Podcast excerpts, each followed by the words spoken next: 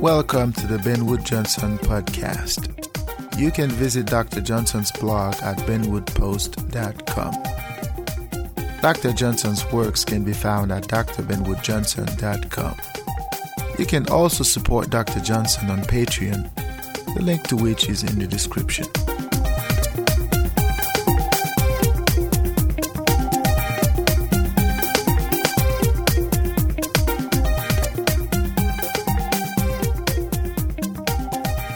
Hey, hey, hey, hey. Welcome back to the Ben Wood Johnson podcast. Uh, today is February eighth, twenty twenty-one. This is podcast number fifty-nine. Uh, today, we're going to continue our conversation about uh, legal obligation. Um, but today in particular, we're, we're going to talk about the notion of compelling yourself. And it's this idea that when there is a, an obligation, a legal obligation in particular, you as a person have an obligation to compel yourself to obey. In other words, you have to make yourself obey. And the failure of you to do so is going to create a situation where enforcement or law enforcement entities are going to compel you to compel yourself. And in some cases, they are going to make you obey. And it is important because that's the foundation of legal obligation. Of course, in subsequent podcasts and subsequent episodes, we're going to talk about the notion of you know, self-imposed duty. Uh, we're going to examine the degree to which the person has this inherent desire to obey. So for now, we're going to focus on the idea of compelling the self. So without further ado, let us delve right into it.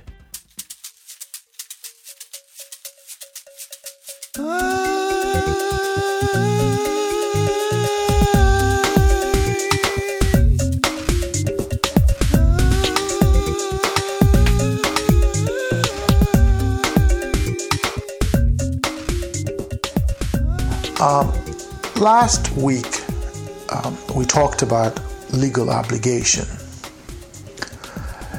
and we talked about the implications of the context, or at least of the concept, uh, for the person, for the citizen. Um, but this week, we're, we're going to talk about legal obligation in terms of the individual himself. When we talk about legal obligation, it is an obligation that is legally binding. In other words, you have uh, an obligation that is required by law, and that obligation is either to do or to omit from doing. So in this case, the, the citizen or the person has a duty to compel the self. In other words, so long as you are the citizen of a country or the citizen of a particular environment in which there is an obligation that is legal in nature, in other words, based on sets of rules or laws uh, passed by a legislature and whatnot, you have an obligation to obey whatever that expectation or whatever that duty is. So in that case, you as an individual have a duty to compel yourself. You have an obligation to make yourself do what it is that the law requires of you or from you. Now, this is easier said than done because Um, you know, people are not inherently obedient. In fact, human beings are not inherently obedient. In other words, we were not born to obey. Human beings were not designed, and by design, I mean naturally, intrinsically, or fundamentally designed to obey. Our intrinsic proclivities is to be rebels, is to disobey, is to be our own selves, is to do things according to how we see fit. That is why every individual is unique in the sense that every person has his own perspective about how things are and how things ought to be. But when you live in a collective, or when you live in a society, those individual proclivities have somewhat become irrelevant, because the collective desire to see the individual to be a certain way overrides the individual's desire to be a certain way. Therefore, once the collective obligates you as an individual, you have a duty to obligate yourself. You have an obligation to compel yourself. But this is not possible. At least this is not always possible. So oftentimes, what you see is that there ought to be a mechanism which forces the being to compel the self. And as we will discuss throughout the remaining the remaining episodes, we will discuss the, the nature of that enforcement. We will talk about how that enforcement is intrinsically coercive, meaning the individual has to be forced to obey the self. Because as I said in the beginning, human beings are not naturally inclined to obey. They have to be induced to become that way. And that induction can be done uh, via different methods or methodologies, which we will talk about as we go along in these in these series. But keep in mind that compelling yourself requires you to obey, at least to force yourself to obey. And that is usually based on the the mechanism of enforcement that exists in relation to the legality or to the, found, the legal foundation of the obligation itself. Now, let us look at this from a trivial standpoint. Um, most people would tell you, let's say you ask somebody, and, and you who's listening to this podcast, let's say if I ask you, do you believe you're free? And, and um, let's say we're talking about freedom here. Do you believe you are free? Do you believe you get to be whatever you want to be? You get to go wherever you want to go? What do you think your answer would be?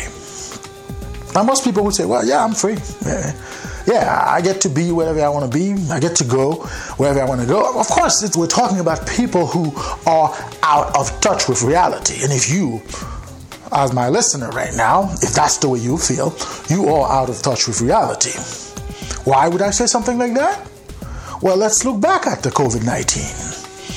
How many people found out that they never really had a say in this?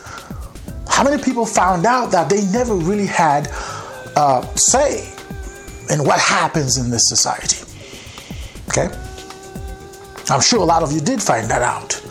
Because during the covid nineteen, what we saw around the world is this idea that you had to compel yourself.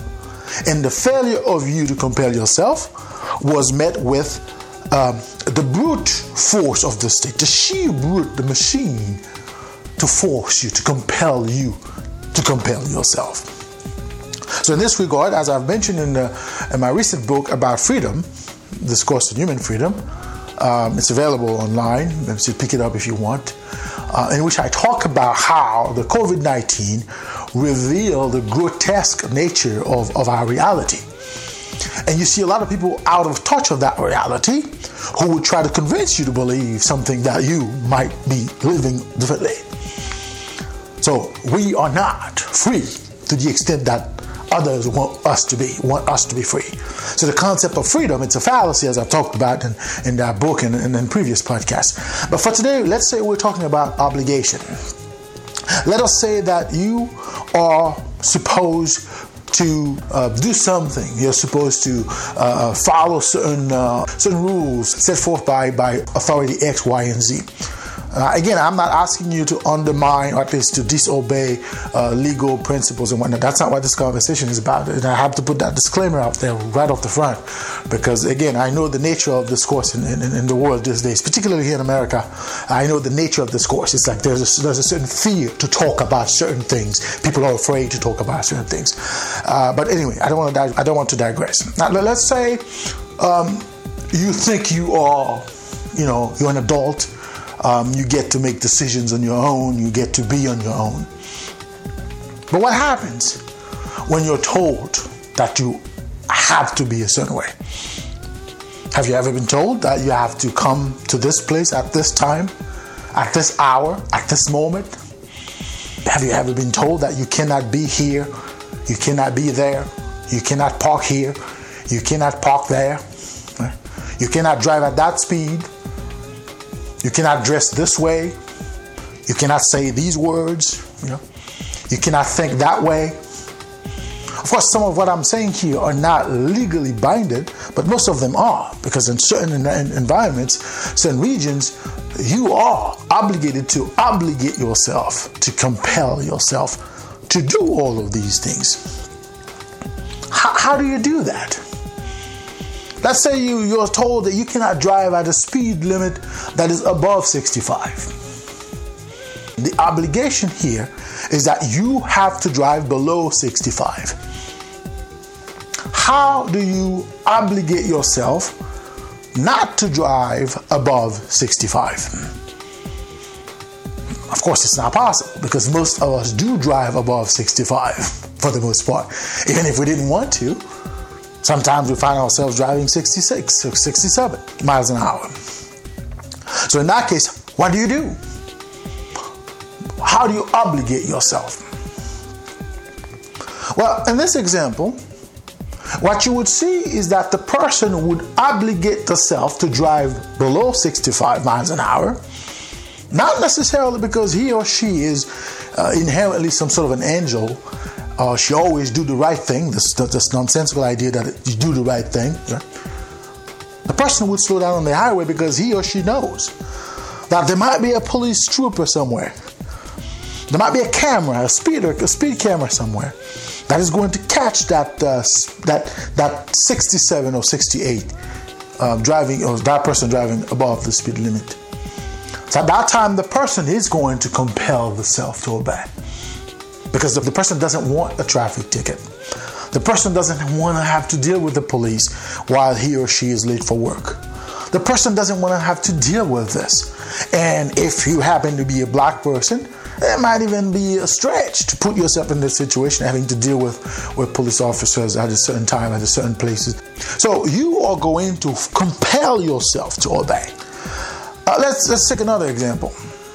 Uh, suppose that you work at uh, this particular institution, and according to the rules of that institution, you have to be at work at a certain time during the day. For example, you are supposed to start work at nine o'clock every day.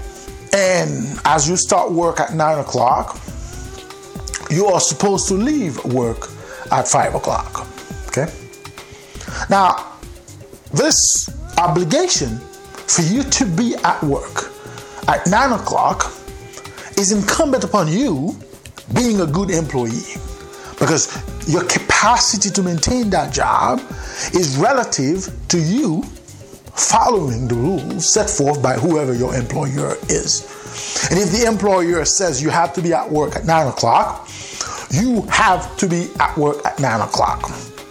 And therefore, you are going to obligate yourself to be at work at nine o'clock. It has nothing to do with your intrinsic understanding of what, what, what humanness is or what per- personhood is. You are going to obligate yourself. You are going to compel yourself to be at this location at this time. And to illustrate the example I gave earlier about the covid nineteen, is that what we saw, we saw this deliberate, uh, deliberate attempt, or at least this deliberate desire on the part of certain individuals to overreach their their capacity to make others do or omit from doing. And we're not going to belabor that point, because we've talked about how the covid nineteen was sort of like, it, it was it was blatant, it was all right there. Um, even the idea that they're circulating these days about asking you to wear double, three, triple mask and all that, it's still within this idea that you as an individual have absolutely no say in this. You automatically are obligated to obligate yourself to wear those appendages, whether you like it or not. Okay? So when we're talking about our obligation, when we're talking about legal obligation, you are supposed to compel yourself to obligate. You are supposed to compel yourself to obey. You're supposed to induce yourself to obey whatever rule or law that is in effect in a particular environment. But it would not be because you are intrinsically compelled, intrinsically compelled to do so.